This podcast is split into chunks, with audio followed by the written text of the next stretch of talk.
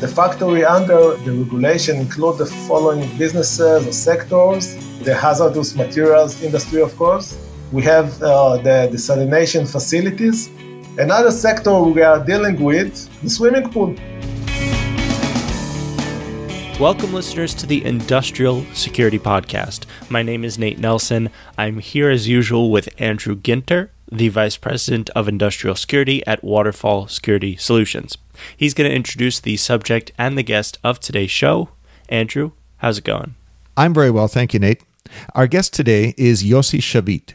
He's the head of the Industrial Control Systems Cybersecurity Department in Israel's Ministry of Environmental Protection. And he's going to be talking about some strict new cyber rules for sites that are handling hazardous materials. Okay, then without further ado, here is you and Yosi. Hello, Yosi, and thank you for joining us. Before we dive into the details of the, the new hazardous materials regulations, um, can you please tell us a little bit about yourself and about the, the department that you're working in? Oh, yes, sure. Uh, hello, everyone. Uh, I have to introduce uh, myself a little bit. Uh, in my profession, I'm a mechanical engineer from the Technion Israel known as one of the best technology institute in Israel and uh, maybe in the world as well. Uh, I have a lot of uh, industry background and experience as a mechanical engineer. Over time, I uh, performed professional uh, retraining uh, to be network admin in an enterprise organization. And uh, then, more than 20 years ago, uh, I started working in the field of information security, doing a lot of hands on uh, work on a variety of information security product, products, uh, such as firewalls, content filtering uh, products, uh, web application firewalls, data application firewall solution, and more. Uh, I also have a very strong uh, technological background and also a lot of experience in writing uh, methodologies and uh, procedures. And four and a half years ago, I made another shift uh, to SCADA and ICS cybersecurity world. And today I serve as the head of the ICS cybersecurity department uh, in the Ministry of Environmental Protection in my current role, uh, I have written a new and uh, unique regulation for the Israeli hazmat industry. And I have also developed a unique uh, methodology all over. It's unique all over the world, as much as I know, in order to support this regulation.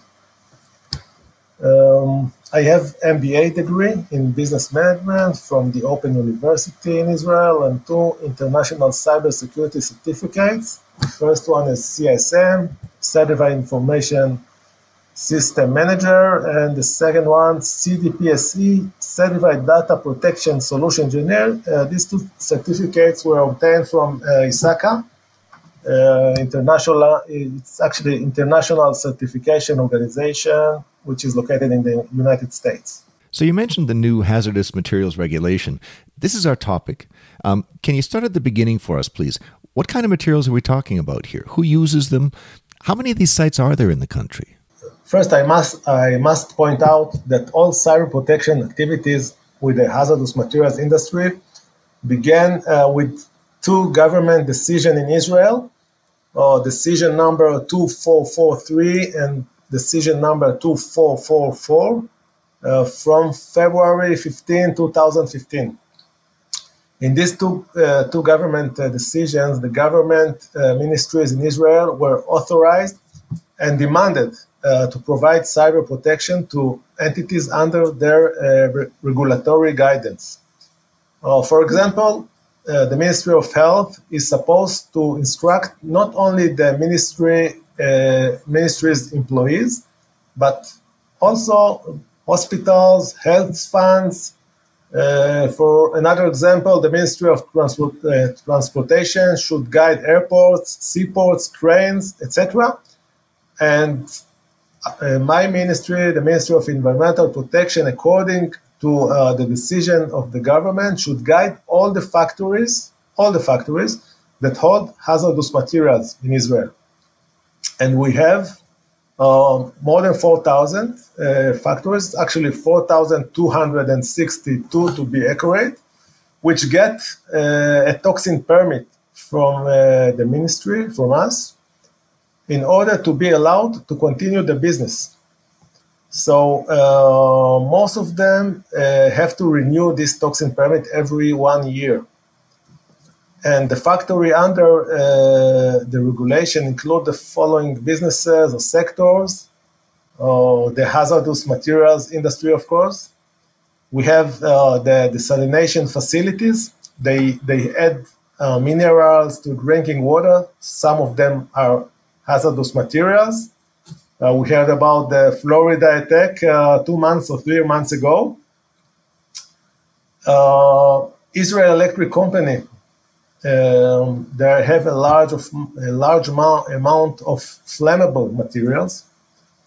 Water treatment plants. In water treatment plants, uh, they had uh, they add acids and bases to balance the pH of the water. Uh, materials like chloride acid or sodium hydroxide, which are very dangerous to public health and in high concentrations. We also guide the seaports and airports. In seaports and airports, we have transportation of hazardous materials like ammonia, bromine, chlorine, uh, and near densely populated areas. Uh, also, uh, pharmaceutical industry, medicines. We have the pesticides industry, all kind of fertilizers, uh, defense industries, the semiconductor industry. We have their uh, toxin gases for the production of uh, printed uh, circuits. Uh, we have hospitals also in our uh, guide. in hospitals, we have ethylene oxide, which we called ETO, to sterilize medical equipment. Uh, if you if you don't know, ethylene oxide kills anything down to the smallest bacterium, and, and it controls by uh, HMI station, controllers, sensors, and ICS systems. Another sector we are dealing with the swimming pool. Uh, swimming pool, uh, we have uh, two uh, dangerous materials, hypochlorite and salt acid to purify the water. But uh, if you put uh, each one separately, that's that's fine. But if uh, they touch it, each other, uh, they causes reaction in contact with each other. The reaction releases free chlorine, Cl2 molecule, that can harm public health very severely. Another sector, it will be sound maybe, uh, it, will, it will sound maybe uh, a little bit funny, uh, but wineries. In wineries, we have uh, sulfur dioxide, which we call SO2, for the preservation of the wine, of the red wine. It becomes uh, sulfuric acid in contact with the air. And if we hack into such system and release a large amount of SO2 into the air, we will cause disaster. And if it, in the same time, uh, it also rains, we can get acid rain uh, on unprotected population. Uh, that's that's all the sectors that I uh, deal with. Wow, too much, huh? So that's a lot of stuff to keep track of. You know, that's a lot of use cases. Um, can we spend just another minute on uh, on how this stuff came about, and then let's dive into the details here. I mean, you talked about the government decisions that authorized the creation of this regulation. Can you talk a bit more about how the regulation was actually designed to address this very broad set of needs?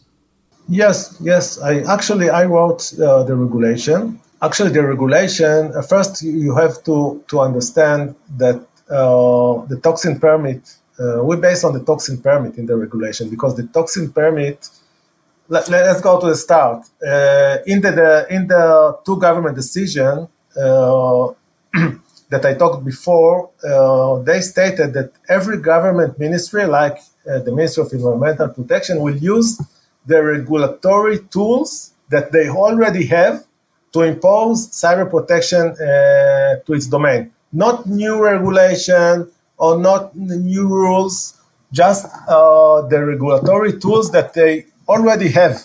Okay?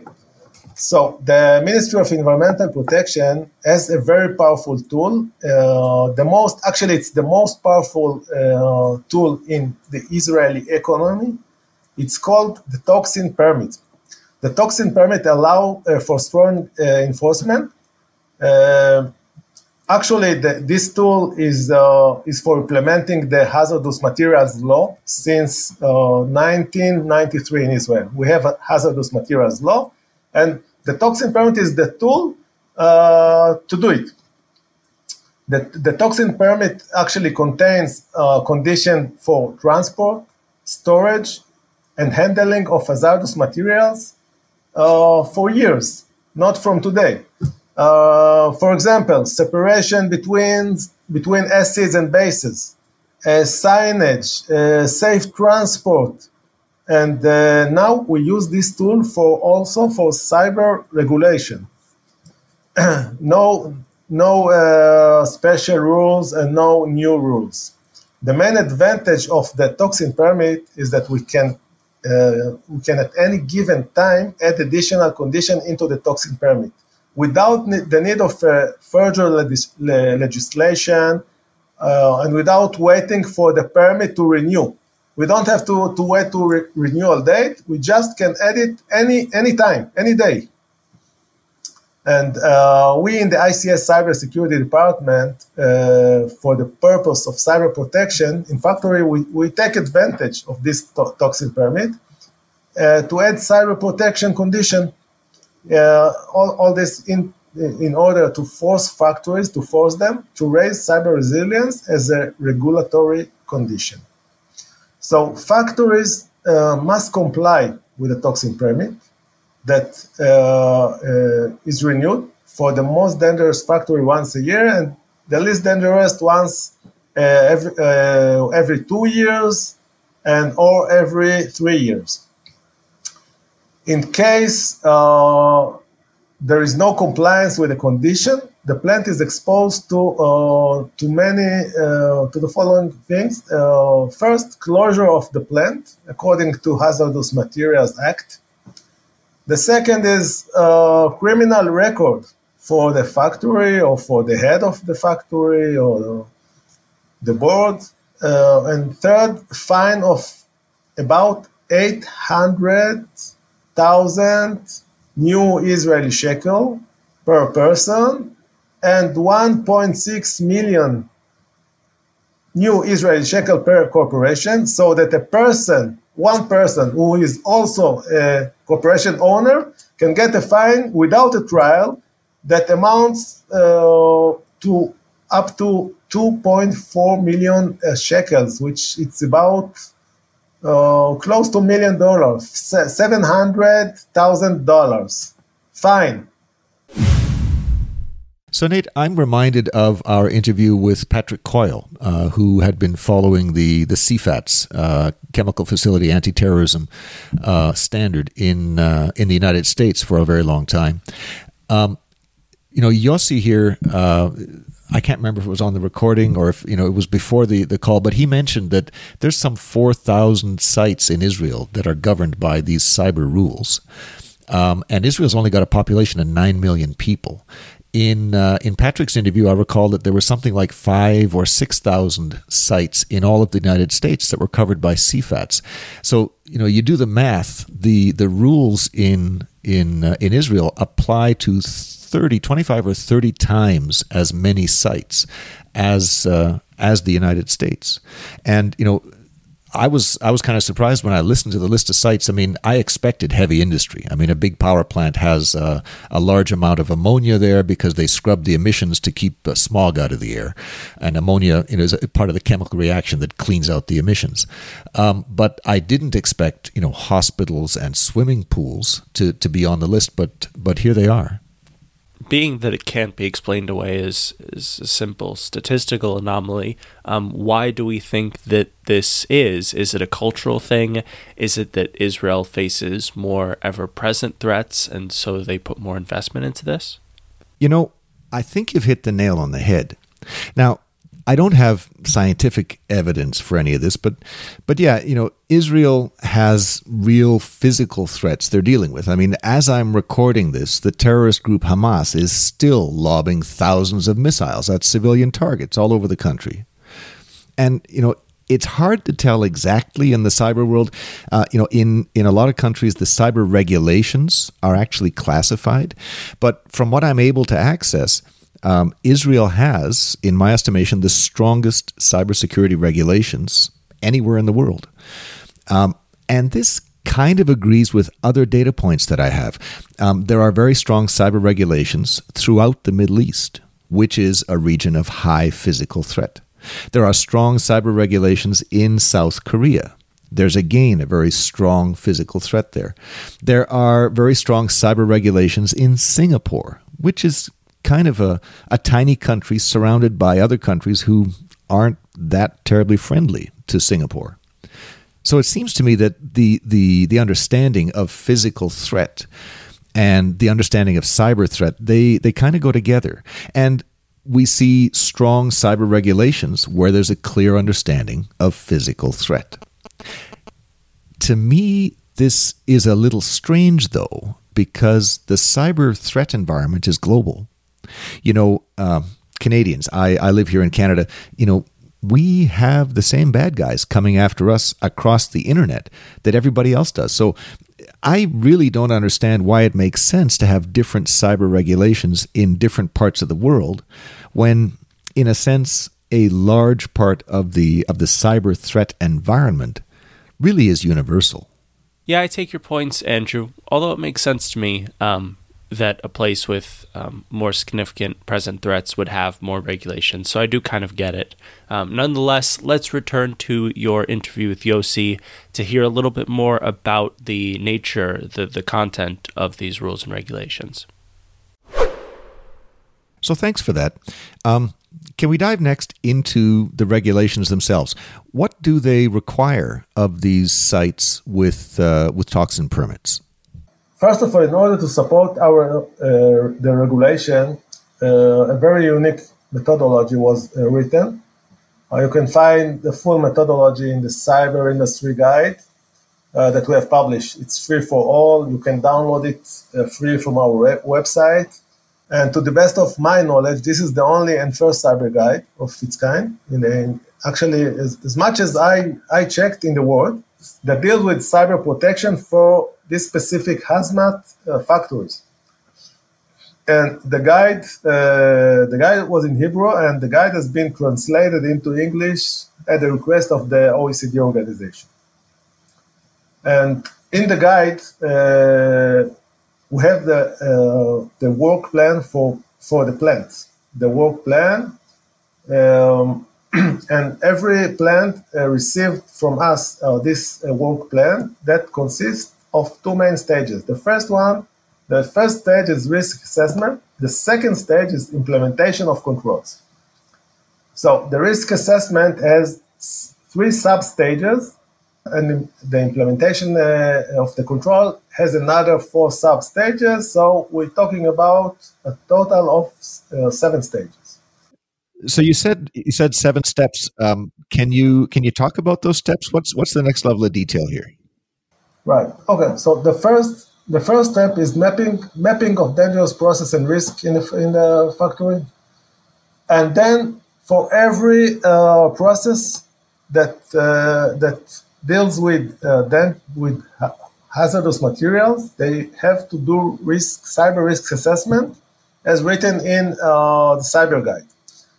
And then the three, uh, the third stage is classification of ICS system. They will know uh, the level of risk. They, will know what controls that they uh, have to implement, and they all already know the control that they have. So uh, this is the first stage that they are done with the risk assessment, and they go to implement uh, controls. So the the fourth one is gap analysis uh, they will uh, they will have to do the gap and then to build work plan in order to close this this gap. Um, after they build the work plan, they have to work uh, to do work uh, program execution and uh, last stage maintenance and monitoring. And this is cycle. This is a cycle of uh, three years. The time limit for the risk assessment is one year from the date we added cyber condition in the toxin permit and the time limit of uh, implementation of controls two years so the total cycle would be three years and the plant uh, should perform the cycle again in three cases. The third, third uh, the first one after three years, another round begin to start all over again. Uh, two, if the plant added new hazardous materials to existing process, the OT staff will have to perform the delta. And in case of if the plant added another process of existing hazardous materials, here is another process. Again, they will have to do the delta for risk assessment and implementation control. So in a in a classic you know in a classic IT cybersecurity uh, regulation, you would talk about confidentiality, integrity, availability. What what is the priority here for your uh, your regulation?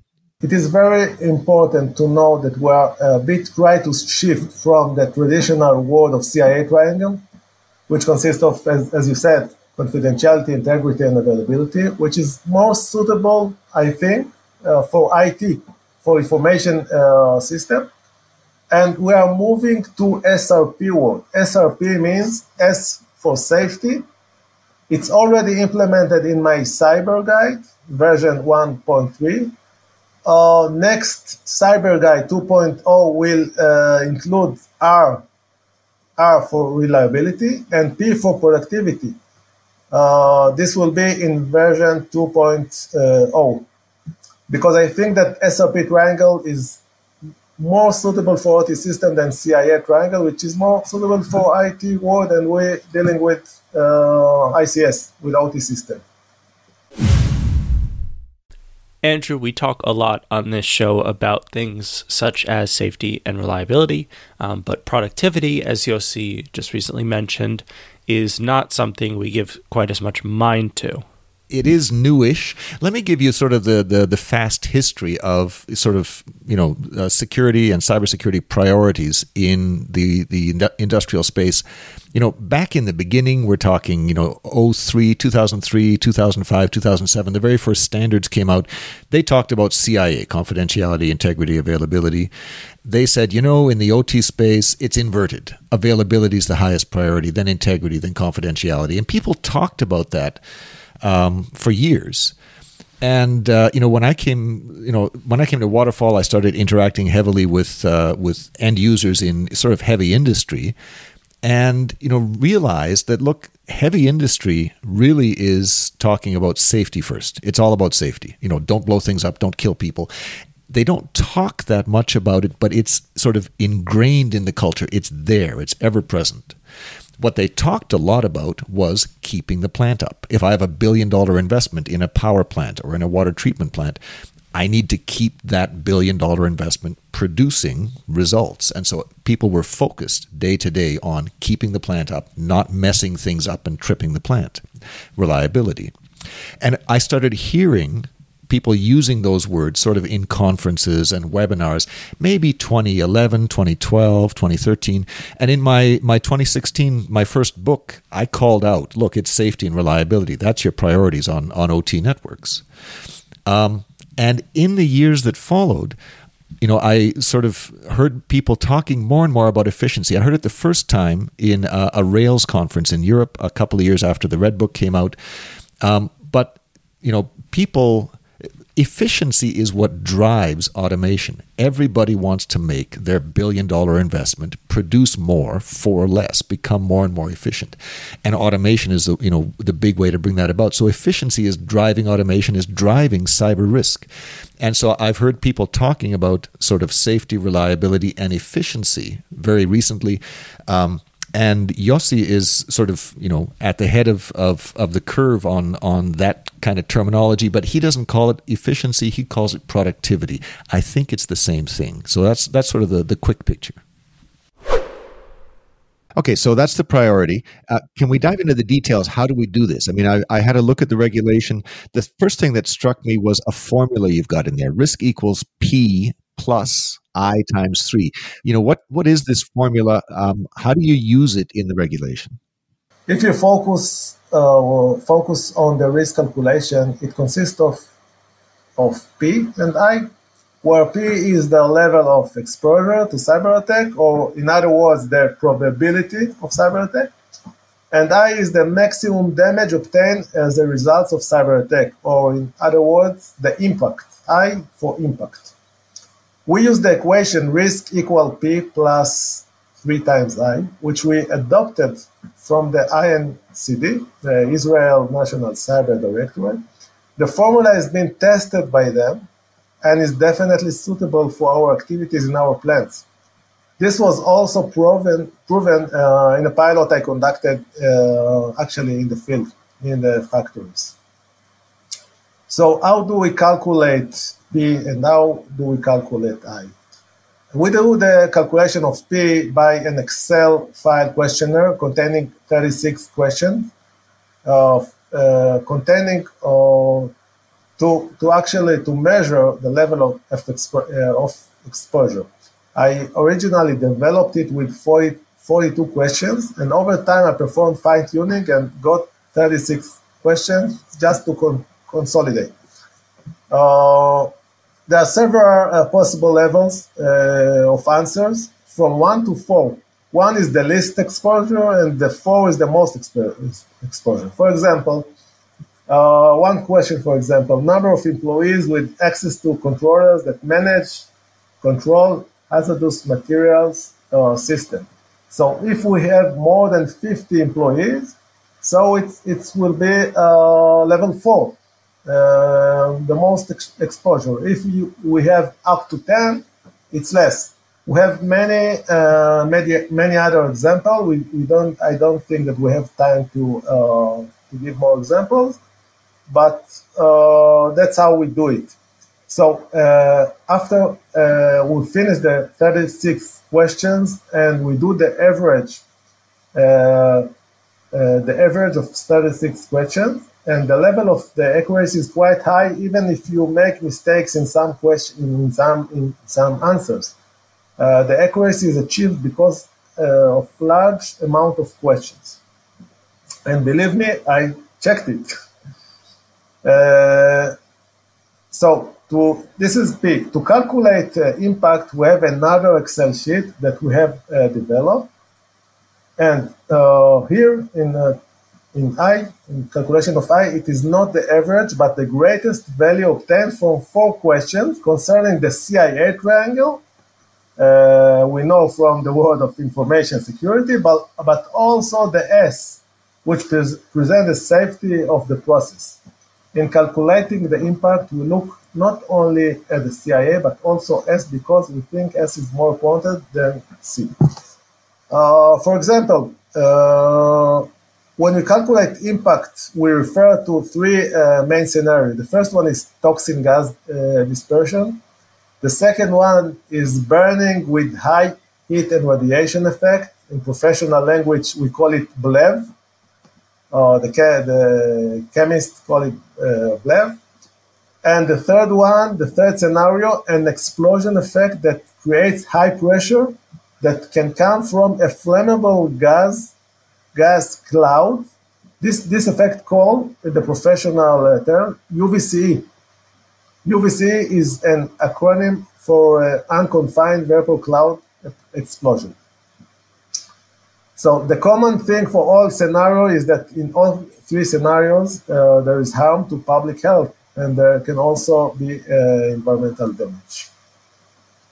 And when we uh, already know uh, the value of P and the value of I, we can now calculate the risk uh, by the formula risk equal P plus 3 times I.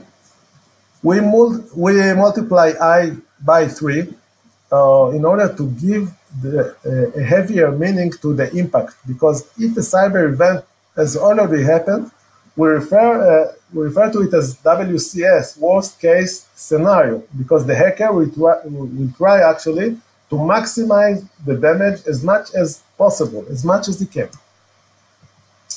So for example, if i equal 3 and p equal 3, then the risk will be a 3 plus 3 times 3, and we get 12. Then we go to the heat map. We have a heat map, heat map in our uh, cyber guide.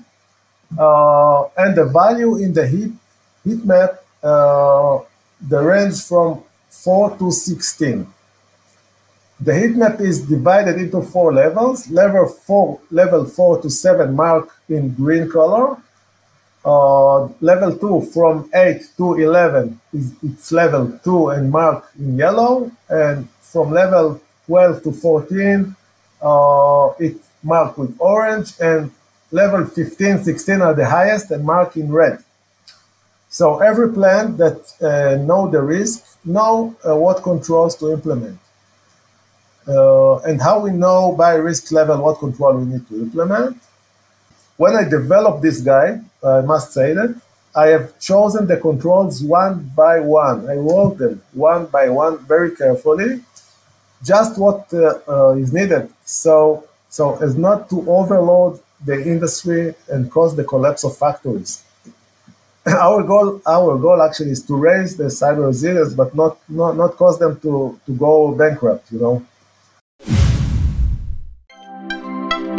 Targeted ransomware has emerged as the pervasive cyber threat to manufacturing operations. In 2020, all plant downtime due to cyber attacks was because of targeted ransomware. This is in spite of the IEC 62443 security design at these plants. A new ebook from Waterfall Security Solutions looks at targeted ransomware and manufacturing systems in detail.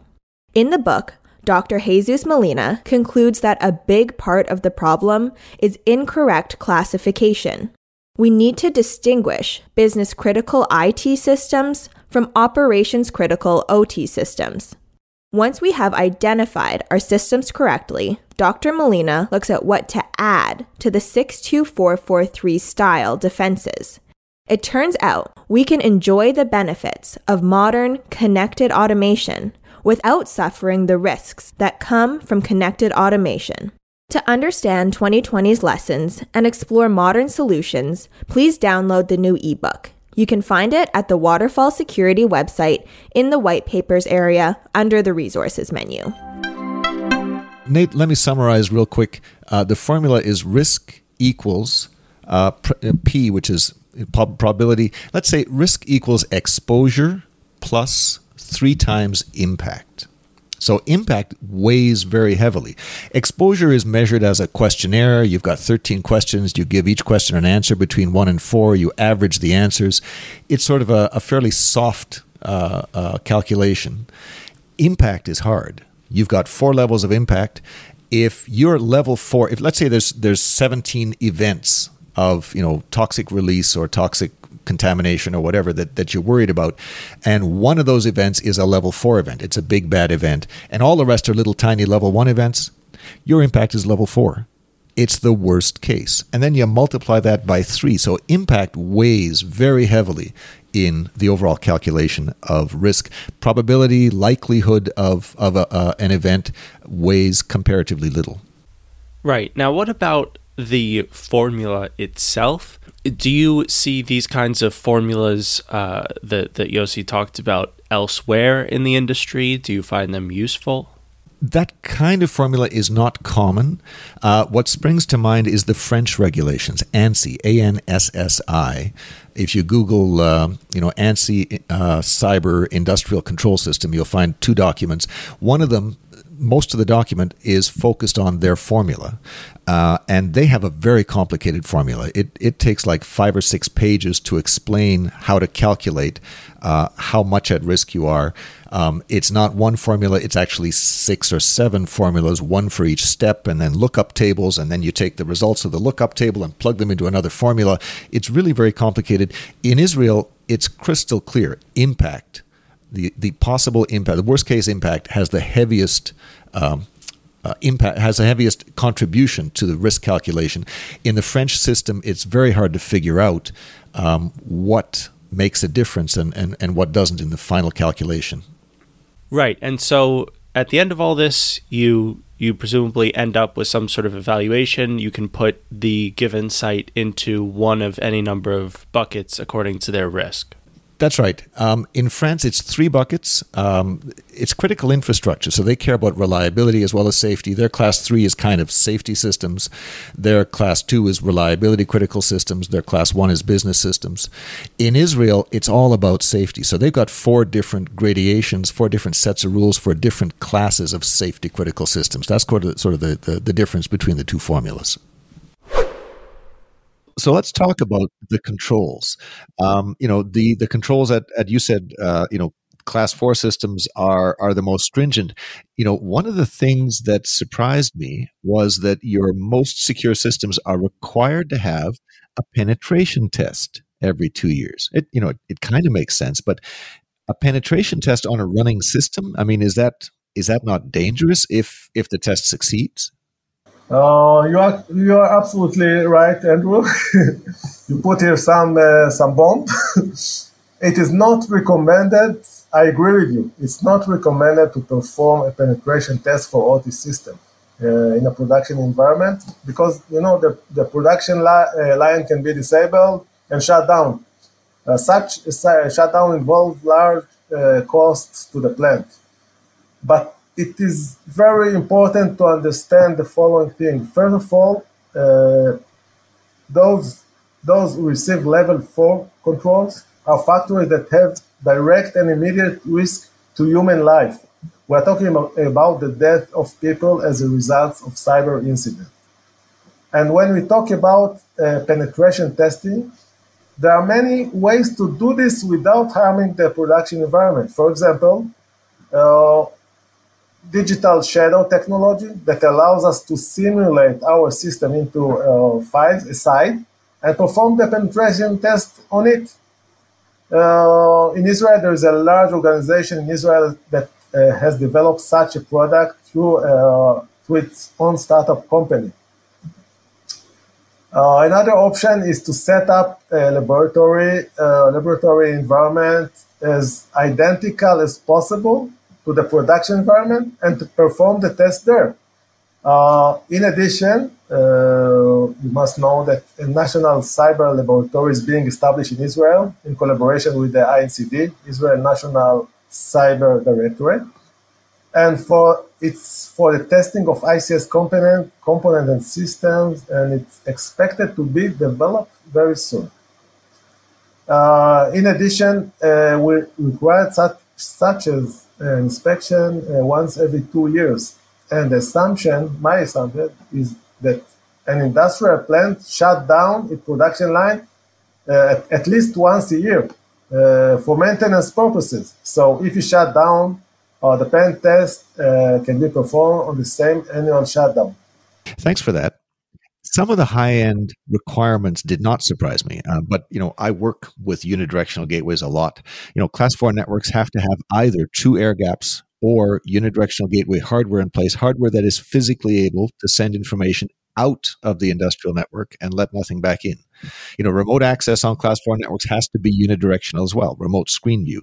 What surprised me was section 12.12 um, you know class 4 systems it says have to use operating systems that are still in support and have to use operating systems with continuous security updates. What does continuous mean in an air gapped environment or an environment with unidirectional gateways outbound only? How can you get continuous updates into these, these class 4 networks? We mean that the controllers or the HMI software of the operation system must be continuously updated to known vulnerable, vulnerable, uh, vulnerabilities uh, this does not mean connecting them to the internet, but rather it means taking care of continuous updating, even if the updates need to be transferred manually and via uh, this key or into the OT network. If we take, for example, the Stuxnet attack that occurred in Iran in uh, 2010, as much as I remember, there was a known vulnerabilities in the Siemens S Step 7 controller that was not connected to the internet. And despite this fact, the attack was carried out. So we want to prevent such a situation. So the continuous actually is manually. One thing I was very happy to see was requirement 19.4. Um, employees must be ordered not to accept instructions for handling hazardous materials over email or text message or even phone calls. Um, you know, I documented a requirement like this back in my my 2019 Black Book, um, but you know I know a lot of people who who read the book were skeptical. They didn't believe that people were actually doing this. But here you've got it as a requirement, not just for class four systems, all the way down to class two systems. Um, you know, can you talk about the requirement and, and why it's there and why it makes sense? Actually, I also read your uh, black book. Excellent book, I must say. Uh, and uh, I, I took the idea from there. And also recently we are witnessing a very great ability of impersonation via mail or otherwise, and even voice forgery. Uh, we have seen quite a few software, also uh, quite a few software that, that know how to fake human voice, even prime minister voice. So I personally think impersonating a local worker is one of the most dangerous things in a factory that factory can experience. So I give the emphasis to this challenge even at lower control levels. Andrew, uh, somebody read your book. It is music to an author's ears. I mean, I, I love to hear that. I mean, you, you invest so much in these things. Um, if anyone's not familiar with the book, you know the uh, it's not a book about really about my ideas how to do stuff. I try to document what the world's most secure industrial sites do differently, and I put it out there really as a, a list so that people like Yosi or you know industrial security practitioners could say, look, I need to make my program the next step stronger. Where do I look? I put a list together and you know people can cherry pick from the list and say that's a that's a useful thing that's what i'm going to do next to make my thing my thing stronger and uh, I wanted to point out that you know you can buy the book on Amazon if you want, but uh, Waterfall still has a program of giving away copies for free. Uh, if you folks you know, listening are interested in a copy of the book, uh, connect with me on LinkedIn and uh, you know send me your your shipping address, and I'll try hard to to get one of the free copies out to you. One more surprise. You, said that the focus of the regulations was public safety. However, requirements uh, 25.1 and 25.2 and 3 they seem to be about repairing and resuming operations after a cyber incident. That sounds like a business continuity requirement.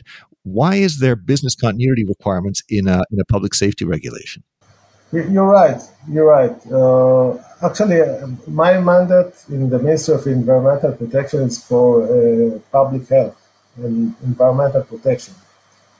But in cyber attack on OT system and SCADA system, the control engineer engineers actually uh, lose control of the system, and of, of, often they lose the, the HMI screens uh, with which they, they actually handle the hazardous materials even due to a ransomware attack. So in, in order to regain control of the hazardous materials, and that's the point, uh, control system, you must carry out a process of returning to business continuity to bring the situation back under control as soon as possible. Because if public health is important to us, it is better that the ICS, better that the ICS that handle hazardous materials uh, uh, components will be under control. And therefore, it is important to us to return to business continuity that will result in control as soon as possible.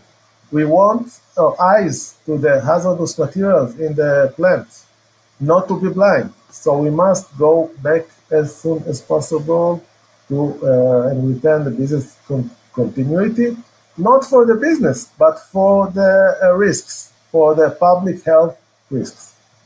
So Yosi, uh, this has been good. Um, you know, you're the expert on this uh, this new regulation. Is there anything else that that you wanted to touch on that I haven't asked you about? Yes, two main challenges uh, we have in our activities to increase cyber resilience in the industry. The first one is professional training. There are not enough uh, experts who know both who knows both cyber, IT systems, OT systems, and control system. Uh, we, we try to train people for that. I open a special course uh, in Israel to train experts uh, in this area, and they have already been uh, two successful courses. The first one uh, was on July 2020, and the second one February 2021 and I intend to open the third one on July 2021. It is very important to say that uh, that as I publish a course, it fills up to 50 people in uh, about two or three days. Um, so uh, there is a demand. Uh, the course uh, is in collaboration with the Manufacturer Association in Israel and I develop the content and also uh, lecture, and they they're responsible for the administration. So I, I do most of the job. Uh, they do the administration. I mean the manufacturer association and the sponsorship. And every uh, student gets certificate from us, and he can do uh, cyber risk assessment in a plant. The second issue, or the second the challenge, creating collaboration between the CISO of the plant, who usually responsible for the IT network only, and the control manager. It could be maybe mechanical or electrical engineer in the plant who is responsible for the OT network. I think that uh, such a collaboration can greatly increase the resilience of the plant because usually IT teams prefer not to enter the production floor and the OT networks uh, because maybe it is noisy for them, dirty. Uh, they find their old technology, maybe old controllers or Win Windows 7 uh, system, or even Windows XP uh, uh, in the HMI station. so in the factory, which I visit frequently in, in, in Israel, it was one of my main challenge to actually to convince the teams, the IT and the OT teams, to collaborate. Uh, I must say that this is not an easy task at all, but it, I think it's the most important thing to, to raise the resilience of the, of the plant. Now, Yosi, your your last comment here is is a surprise to me. You know, I talk to a lot of people. Um, I know I talk on this podcast. I talk to people at conferences. I have the impression that ITOT integration is well underway at most organizations. But that's not what I heard you just say. Can you talk about your experience in the organizations that, that you work with? Is ITOT integration really happening? I, I can, Andrew, I can tell you about my experience. Uh, I, I go to, uh, to the plants at least two, three times a week, okay? Most I can I can say maybe 70 percent or 80 percent there is no collaboration between IT staff and OT staff uh, from the reason that I, I told you before. But now I see uh, there is an, a new function in uh, in plants in Israel. It's called HSE. HSE uh, it's kind of uh, big manager uh, is uh, responsible for HSE health, safety, environment. Okay, so this is his uh, main uh, interest to take these two uh, teams and make them uh, collaborate and to work together. So I see more and more plans recently that bring this position inside the plant, and this is very good but uh, but it's not. Uh, I, I, I can't see it in in, in every plant. Uh, maybe uh, next years we will see it more and more. Uh, maybe because the regulation, and maybe because they will understand, or the board will understand that such collaboration is necessary uh, to improve the cyber resilience. Andrew, I noticed there the, the, the notion, as Yosi said, that 70% of the sites that he works with don't have IT and OT integrated seems like a really high number. It, it does. And, uh, you know, we i mean on the podcast here we talk to experts. A lot of the experts are you know they they see each other at, at events. They they talk to each other. Um, you know I i'm pretty sure my perspective is skewed. A lot of the people i talk to are way down the road on on ITOT integration but it it sounds like that's not the norm at all. I suppose that uh, off the top of my head, what might be the, the reason for all this is that it, it harkens back to what we were saying earlier in the episode in Israel, you have a, a, much higher percentage of facilities, a lot more different and varied kinds of facilities that wouldn't necessarily um, be under the umbrella of you know a North American version of Yosi. Um, and so Yosi's probably dealing with a lot of places uh, where the folks there aren't necessarily quite as well versed in things such as you know proper OT practice. That's probably that's probably the case. I know, but you know what what I take away here is. Uh, we're probably going to hear people talking about the challenges of ITOT integration for a long time to come because it sounds like there's still a lot of work to do uh, in in a lot of places. It looks like you folks have made uh, some great progress on you know this uh, this problem in, in Israel. Um, can you talk about what comes next? What are you working on now? What what's the future of of cybersecurity in this in this arena look like? So uh, the future, uh, we add every year, uh, we add uh, more plants to the regulation, and we do uh, another activity. Uh, we actually established SOC SOC operation to give to give knowledge to the factories about open ports, about malware they have, about gaps and uh, this this is an, another service that we are uh, we want to give in the future, and we uh, maybe we will establish a very big SOC to uh, connect physically uh, the plants into our SOC, so we can uh, we can give them the alerts and actually raise their resilience. So thanks, Yosi. This has been great. Um, before we leave you, is there a thought you'd like to leave with our listeners? Yes, uh, we know that most organizations and factories perform cyber protection for reasons of uh, maybe information protection or reasons of business conti- uh, continuity. My mandate is uh, in the Ministry of, Envi- uh, of, Environmental Protection is not protecting information, neither uh, confidentiality nor on business con- continuity my main goal is to protect human life. That, this is the most important thing. Um, protect the environment from various uh, pollutants that can pollute the environment, the oceans, and our groundwater. Andrew, how about something from you to take us out here? Yeah, so let me start with uh, the URL. The URL, URL is actually a bit complicated. If somebody wants the, the English version of the standard, I would go to Google and Google cybersecurity requirements of a toxins permit. Google that phrase and you'll find it. It, it comes up, you know, very first hit for me. Um, I do recommend the uh, the document. Uh, you know, it's an easy read.